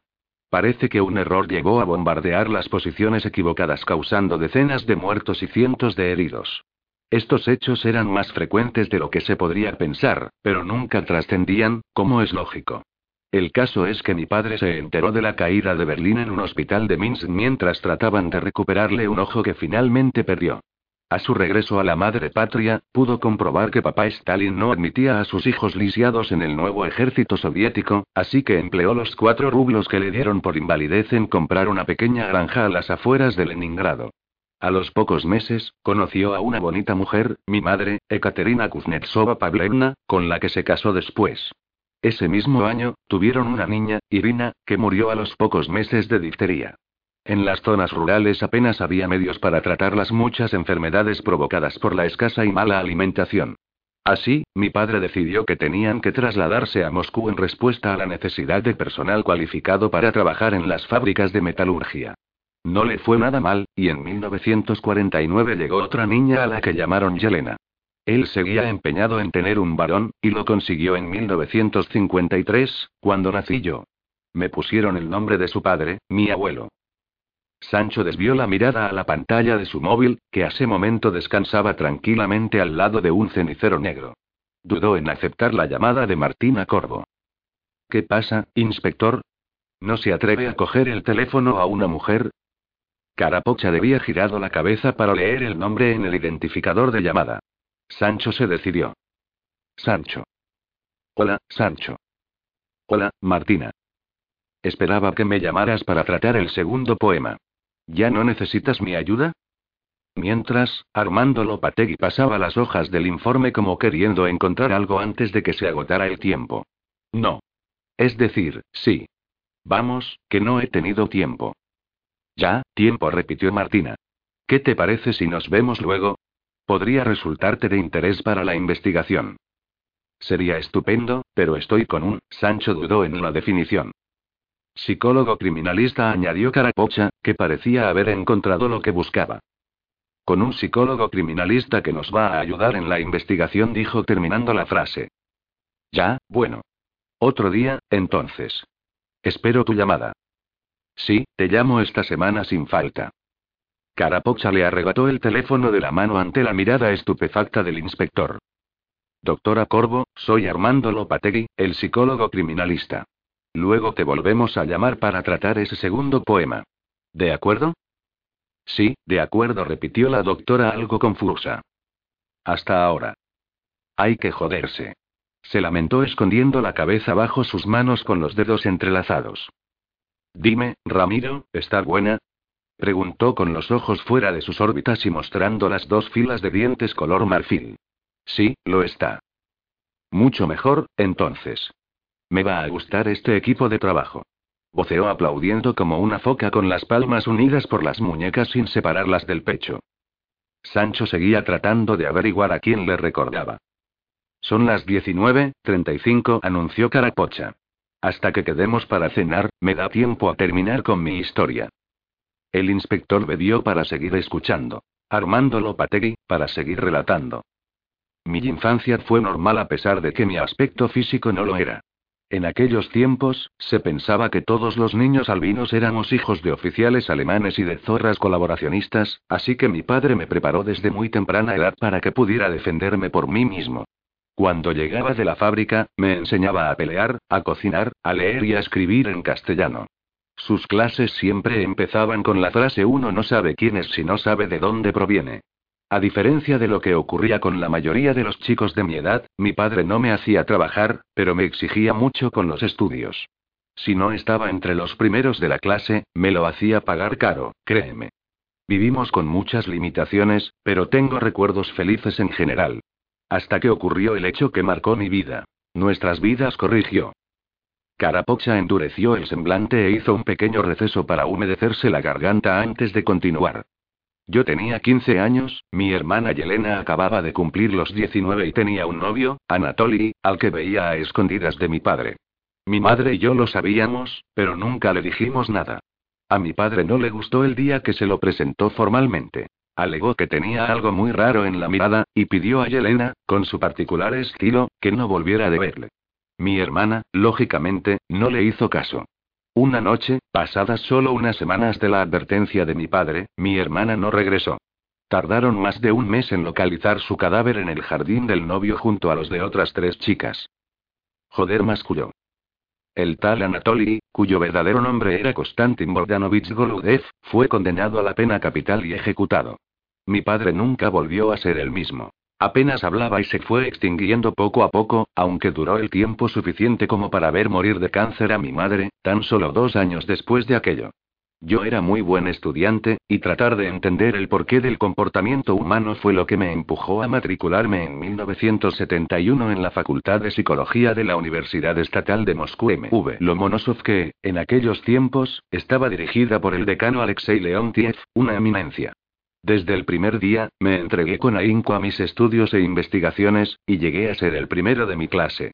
Así, llamé la atención del KGB que, inmerso en un proceso de cambio, había puesto toda su atención en reclutar carne fresca en las universidades.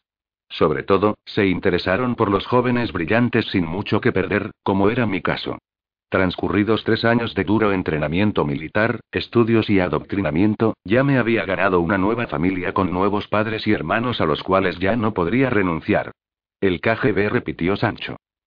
Exacto, el Comité Gosudarstveno y Bezopasnosti pronunció en ruso o Comité para la Seguridad del Estado.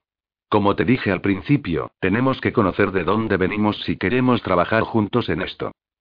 Estoy de acuerdo, solo que me parece. ¿De película? Se anticipó Carapocha. Sí, de película corroboró Sancho. Bueno, te diré que no tiene tanto glamour como nos han hecho ver en Hollywood. Yo solo tenía 20 años y, estando en plena Guerra Fría, la Unión Soviética necesitaba sangre nueva para poder derramarla de sus enemigos. Aunque no existiera campo de batalla, matamos y morimos por unos ideales que se fundamentaban en el miedo. Mis estudios en psicología y mi facilidad para los idiomas hicieron que me destinaran al 8 alto directorio.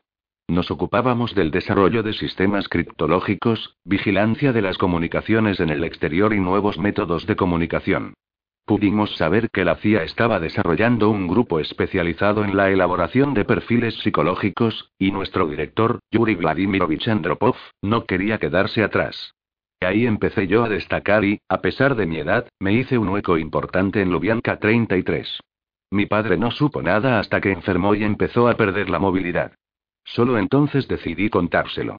Murió de un ataque al corazón en su silla de ruedas en junio de 1978 y, aunque nunca se lo escuché decir, creo que estaba orgulloso de mí. Sancho no pestañeaba, lo cual animó a Armando a continuar.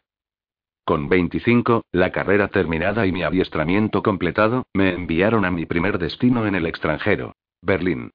En Normannenstrasse 34 colaboraba con el escudo y la espada del partido, la Stasi, en la organización de la Administración 12, que se encargaba de la vigilancia de las comunicaciones tanto internas como con el exterior. Durante esos años tuve el honor de trabajar con Mischa Wolf 35, del que aprendí todo lo que no venía en los manuales. Mi primera misión fue elaborar el perfil psicológico de Karol Józef Wojtyla, un ciudadano polaco que se postulaba como nuevo sumo pontífice de la Iglesia Católica, con el peligro que eso suponía para la hegemonía soviética en los países del Este. ¿Investigaste a Juan Pablo II? En realidad, nosotros no investigábamos. Simplemente, elaboramos el perfil a partir de los informes que nos llegaban de inteligencia. Buscábamos una posible conspiración orquestada por los alemanes occidentales y los americanos para desestabilizar el telón de acero. No encontramos nada. Bueno, rectificó, nada que probara que el que sería papa estuviera inmerso en aquella supuesta conspiración. Por cierto, su sucesor os bendecirá con una visita en unos días, ¿no? ¿Vas a ir a verle? Prefiero ver a los Rolling. Sancho miró la hora. Las 19.59. Mira, mamá. Vete a la mierda. Me casé con él porque me dio la gana, por lo menos a mí nunca me tocó la cara, gritó la muchacha justo antes de sacar sus carnes del local de forma tan airada como poco decorosa. Ni la cara ni ninguna otra cosa, que para eso ya tenía a la otra, replicó la madre a modo de despedida. Carapocha le guiñó un ojo y continuó hablando. Se nos hace tarde, voy a concretar. Durante la carrera y a raíz de lo que le sucedió a mi hermana, me interesé por el estudio de la mente criminal y tuve la oportunidad de profundizar en el perfil psicológico de algunos asesinos en serie. Estudié toda la documentación a la que pude tener acceso en aquella época. Te puedo nombrar casos como el de Gilles de Rais, un noble francés del siglo XV al que, junto a sus lacayos, se le atribuyó el asesinato, violación y desmembramiento de no menos de mil niños en un período de ocho años. El de Tugberan, un hindú de finales del siglo XVIII sobre el que pesan más de 900 asesinatos rituales. En Japón, Miyuki Ishikawa terminó con la vida de más de 100 recién nacidos con sus propias manos. El del petiso orejudo, en Argentina, que comenzó su carrera como asesino en serie con tan solo 10 años llegando a matar a cuatro niños e intentándolo con otros siete. O el caso de H. H. Holmes. Este es buenísimo, verás, Sancho frunció el ceño como reacción a la sonrisa macabra que lucía Carapocha en su relato. Este yanqui de finales del 19 se construyó su propio castillo a base de estafas, y a él llevaba a sus víctimas para torturarlas primero y asesinarlas después de mil y una formas distintas. Incluso añadió Carapocha entre risas inventó un sistema industrial para hacer desaparecer los cadáveres. Un fenómeno. Parece que todo esto te divierte, objetó el policía en tono acusador. Yo no diría tanto. Pero sí, tengo que reconocer que haber estudiado más de 200 expedientes de asesinatos en serie ha provocado en mí una pérdida de la sensibilidad que se le presupone al ser humano ante las atrocidades cometidas por sus semejantes. Sin embargo, déjame que te hable de otros casos mucho más recientes, como el de Albert de Salvo, Ted Bundy, Kemper, Monty Russell, John Gacy, Andrew Cunanan o Henry Lee Lucas, por citarte algunos.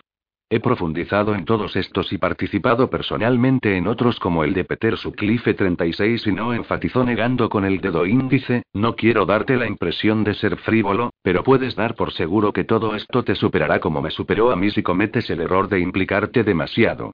¿Puedo contarte algo? Adelante. Joachim Kroll, más conocido como el caníbal del Ruhr, fue el primer asesino en serie con el que me entrevisté en persona. No podía haber elegido a un espécimen peor. Este analfabeto asesinó desde 1955 hasta 1976 a, por lo menos, 13 personas de edades comprendidas entre los 4 y los 61 años. Normalmente, las estrangulaba y las violaba, por ese orden aclaró. Pude hablar con él en tres ocasiones en la cárcel de Rheinbach, durante el año 1979. ¿Sabes qué es lo que más me impresionó, mejor dicho, me marcó de este sujeto? Sancho no contestó. No fue que me contara cómo disfrutaba cuando estrangulaba a una niña de cinco años ni el placer que le causaba cocinar los muslos de otra víctima de doce, no. Lo que realmente me impactó de él fue que, cuando actuaba, lo hacía de forma impulsiva y aleatoria. Nada de planificación. Joachim Kroll vivía su vida hasta que se le presentaban las condiciones propicias para cometer otro asesinato. Entonces, procedía con una determinación absoluta digna de admiración. ¿Admiración? repitió frunciendo el ceño. Sí, admiración y pavor. Que terminara sus días como asesino en serie fue simplemente fruto de la casualidad. Algunos restos de su última víctima aparecieron en el retrete de un vecino, y eso llevó a la policía a su detención. Confesó ocho de los asesinatos porque era de los que se acordaba, pero aseguró haber cometido muchos más. No pasó ni un año desde 1955 sin que asesinara brutalmente a alguien. En mis conclusiones, anoté que nunca habrían dado con él si hubiera procedido de forma más organizada. ¿A dónde quieres llegar? Te aseguro que me tienes desconcertado.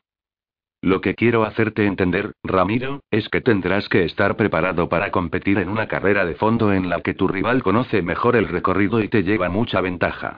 Durante el trayecto hasta aquí, he podido detectar que estás empeñado en correr a un ritmo mucho más elevado del que vas a ser capaz de aguantar. Sancho se acarició el mentón y pensó que un día de estos debería podar su barba. Es posible que tengas razón, reconoció, pero no cuento con un bagaje en este tipo de casos y no sé muy bien a qué nos enfrentamos. ¿A quién corrigió Carapocha? Esa es la clave, y para eso estoy yo aquí, para ayudarte. Hay que joderse.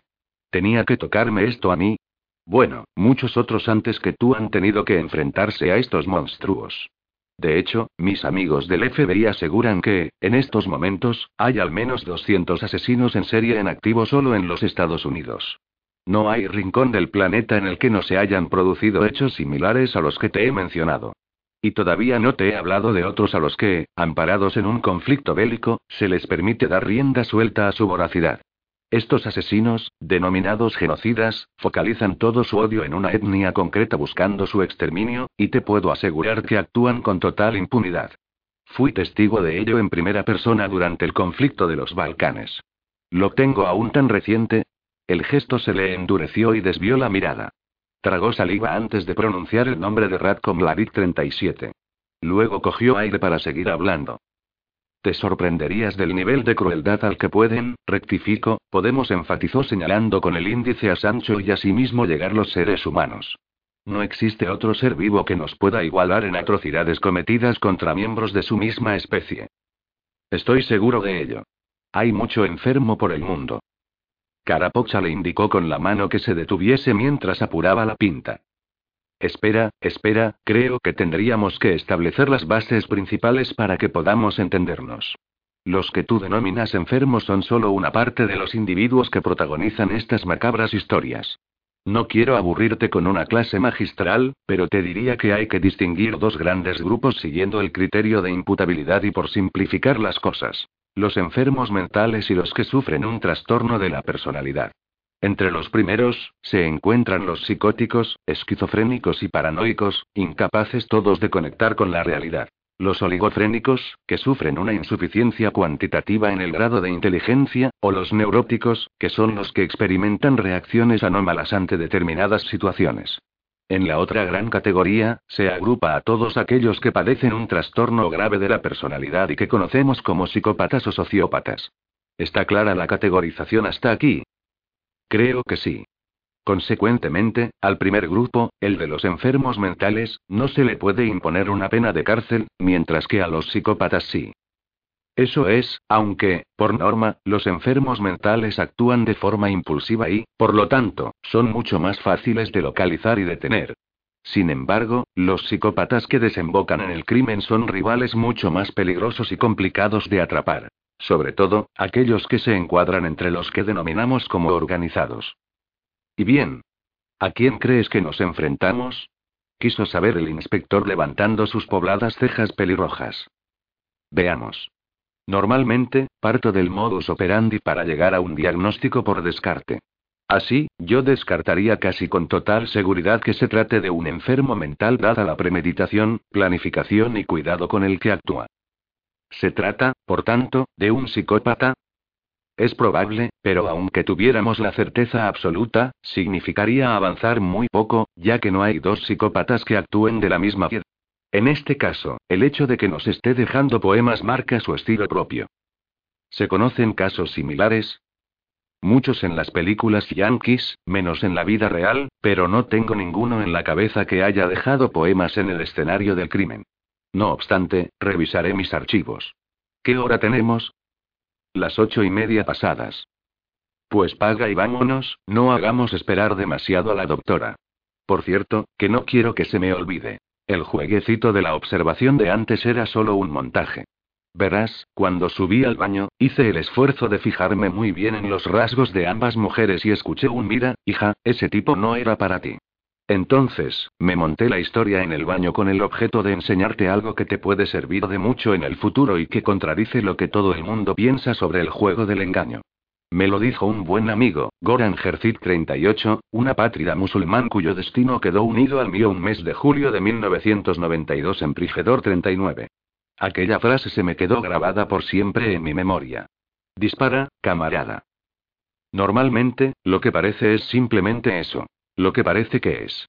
Ahí radica el secreto, en hacer creer a tu rival que nada es lo que parece cuando la realidad es, precisamente, lo que se refleja en el espejo. Sancho grabó la frase, aunque no supo interpretar su significado en ese momento.